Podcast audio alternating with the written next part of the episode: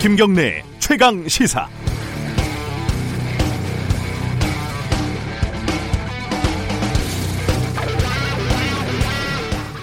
(2014년) 초인데요 시진핑 주석하고 원자바오 전 총리 이런 중국의 권력층의 핵심들이 조세도 피처 유령 회사와 연루돼 있다 이런 보도를 한 적이 있습니다. ICIJ 즉 국제 탐사보도 언론인 협회하고 뉴스타파가 공조를 해서 취재를 했던 건데요.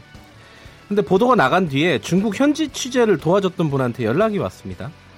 중국 정부가 뉴스타파 홈페이지 접속을 완전히 막아버렸다는 겁니다. 뭐 어쩔 방법이 있는 건 아니었는데 이런 아주 기초적인 표현의 자유도 지켜지지 않는 중국이라는 체제가 도대체 어떻게 유지되고 있는 건지 의아하다 이런 생각이 들 뿐이었습니다.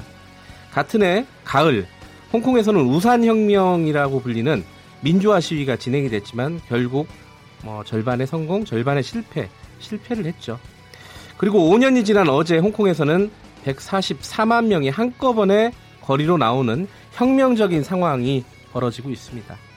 표면적으로는 범죄인 인도와 관련된 이슈지만 본질적으로는 민주주의 그리고 중국과의 관계 설정의 문제인 것으로 보입니다. 중국은 지금 홍콩에서 민주주의를 뒤늦게 선행학습하고 있는 것으로 보입니다.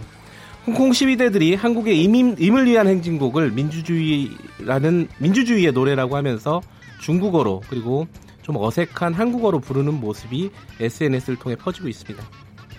꽤 감동적인 장면이지만 임을 위한 행진곡 역사에 담긴 슬프고 아픈 부분을 홍콩이 중국이 그대로 반복하지는 않았으면 합니다. 6월 17일 월요일 김경래 최강 시사 시작합니다.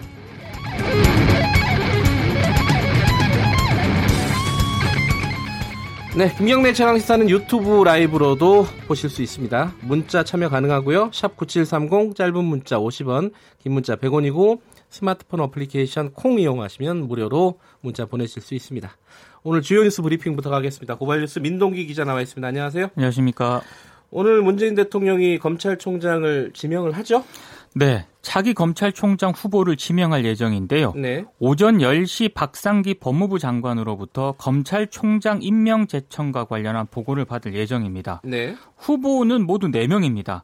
김오수 법무부 차관, 그리고 봉욱 대검찰청 차장검사, 윤석열 서울중앙지검장, 이금노 수원 고검장 이렇게 4명인데요. 네. 오늘 중앙일보와 동아일보는 윤석열 서울중앙지검장의 발탁 가능성이 크다 이렇게 보도를 하고는 있습니다만 네. 실제로 될지는 좀 지켜봐야 될 것 같고요. 네. 문재인 대통령이 오늘 하루 연차 휴가를 사용을 하는데요. 남북 정상회담 추진과 국회 정상화 등 현안을 구상할 것으로 보입니다. 대통령도 연차가 있군요.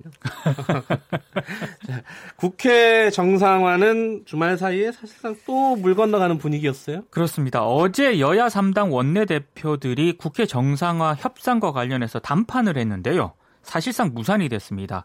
자유한국당이 경제청문회 개최를 국회 정상화 선결 조건으로 내세웠기 때문인데요. 네. 나경원 원내대표는 추경 심사에 앞서서 경제 위기 원인을 짚어야 한다. 그래서 청문회가 필요하다 이렇게 주장을 하고 있습니다만 네. 더불어민주당은 경제 청문회는 수용할 수 없다는 그런 입장입니다. 다만 국회 운영이라든가 기재위 등의 경제 관료와 청와대 수석들을 불러서 자유한국당이 묻고 싶은 것을 물어보는 것은 받아들일 수 있다 이런 입장인데요. 네. 아, 바른미래당이 오늘 오후 2시에 의원총회를 열어서 국회 정상화를 위한 행동에 돌입하겠다고 밝혔습니다. 그러니까 정의당, 민주평화당과 손을 잡고 국회 단독 소집 요구서를 제출하겠다는 그런 입장인데요. 하지만 이렇게 한다 하더라도 국회 정상화를 기대하기는 좀 어려울 것 같습니다. 왜냐하면 자유한국당과의 의사 일정 조율 없이는 뭐 상임위원회라든가 본회의가 모두 정상적으로 가동될 수 없기 때문입니다. 네. 뭐 관련된 소식은 뭐 2부에서 좀 자세히 알아보도록 할게요. 자, 홍문종 의원이 자유한국당 탈당을 뭐 선언을 한 셈이에요. 대한애국당 쪽으로 합류할 가능성이 높아졌습니다. 네. 홍문종 의원이 조선일보와 통화를 했는데요. 가까운 시일 내에 탈당 선언문을 배포를 하고 탈당계를 제출을 하겠다. 으흠. 모든 과정을 박근혜 전 대통령과 상의했다. 이렇게 주장을 했습니다. 홍문종 의원이 탈당을 하게 되면 자유한국당의 의석수는 111석으로 줄어들게 됩니다. 네. 아, 홍 의원은 대한애국당 공동대표로도 추대될 예정인데요. 당명도 박근혜 정부 때 여당인 공화당의 이름을 따서 신공화당으로 바꾸겠다는 아, 그런 그래요? 계획입니다. 그렇습니다. 네. 뭐 사실상 2008년에 친박 연대를 부활시키겠다 이런 의도로 좀 네네. 읽히고 있는데요. 홍문종 의원의 탈당이 기정사실화됨에 따라서 자유한국당 내에 친박계 추가 탈당이 있을지 여기에 관심이 쏠리고 있는데요. 홍문종 의원이 언론 인터뷰 등에서 오는 10월에서 12월 많으면 4, 50명 정도 탈당에 동조하리라 생각한다. 이렇게 주장을 하긴 했습니다만 아, 4, 50명의 의원이요? 그렇습니다. 아하. 뭐 이거는 좀 지켜봐야 될 것 같고요. 이건 잘 모르겠네요. 네. 네. 당 안팎에서는 홍 의원이 차기 총선에서 공천을 받기 어려워지니까 생존을 위해서 탈당하는 것이다라는 분석이 좀 많이 제기가 되고 있습니다. 그뭐 일부에서는 그 공천받기 어차피 힘든 분이다. 홍문종 의원이 지금. 네. 그래서 그러는 거 아니냐라는 시각도 있긴 한데 어찌 됐든 탈당을 공식적으로 선언을 한 셈이 돼 버렸어요. 그렇습니다. 자, 아까 오프닝에서 잠깐 말씀드렸는데 홍콩에서 시위가 점점 커지고 있어요, 사실. 그렇습니다. 예. 홍콩 정부의 그 이른바 송환법 추진을 홍콩 예. 시민들이 멈춰 세웠습니다. 음흠. 100만 함성에 놀란 홍콩 정부의 전격적인 조치였는데요. 하지만 시민들은 그럼에도 불구하고 어제 다시 거리로 나섰습니다. 네. 그러니까 송환법 연기가 아니라 완전 철회를 요구를 했고요. 예. 그리고 이를 주도한 캐리람 행정장관의 사퇴까지 요구를 했습니다. 네. 그러니까 조례 추진이 일단 중단이 되긴 했습니다만 행정장관의 통보만으로 논의가 재개될 수 있기 때문에 완전 철회를 요구를 하고 있습니다.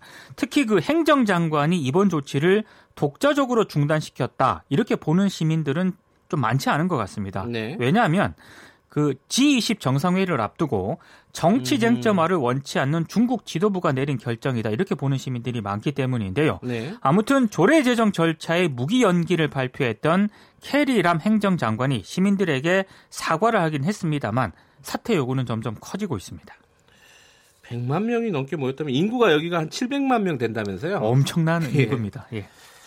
자, 이 관, 주말 사이에 홍콩에 다녀온 분이 있습니다. 네. 네, 그래서 이 브리핑 끝나면은 연결해가지고 홍콩 분위기 좀 정확하게 짚어보도록 하겠습니다. 자, 삼성 얘기 하나 더 알아보죠. 이재용 삼성전자 부회장이 지난 14일 경기도 수원 캠퍼스에서 IT 모바일 부문 사장단을 불렀거든요. 네, 경영 전략 점검 회의를 열고 현실에 안주하지 말라고 당부를 했습니다.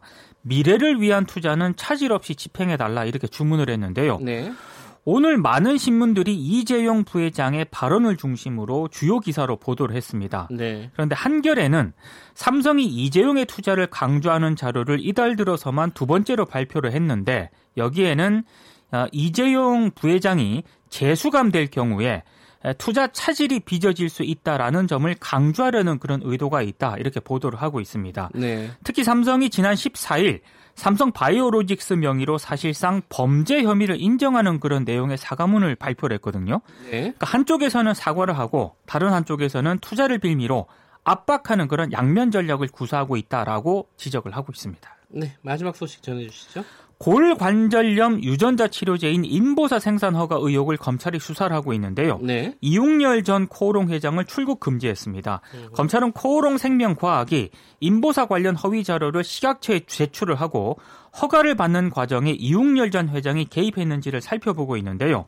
검찰이 지난 3일 코오롱 생명과학과 미국 자회사 코오롱 티슈진 한국 지점 등에 대해서 검사와 수사관을 보내서 인보사 연구개발 자료 등을 확보를 했습니다. 네, 그리고 지난 4일에는 식약처를 압수수색을 해서 인보사 허가와 관련된 자료도 압수를 했는데요. 어, 식약처는 지금까지 인보사를 투여한 환자 수를 대략 한 3천 명 정도로 추정을 하고 있습니다. 그 출국 금지를 했다는 거는 뭔가 근거가 있다는 얘기고요.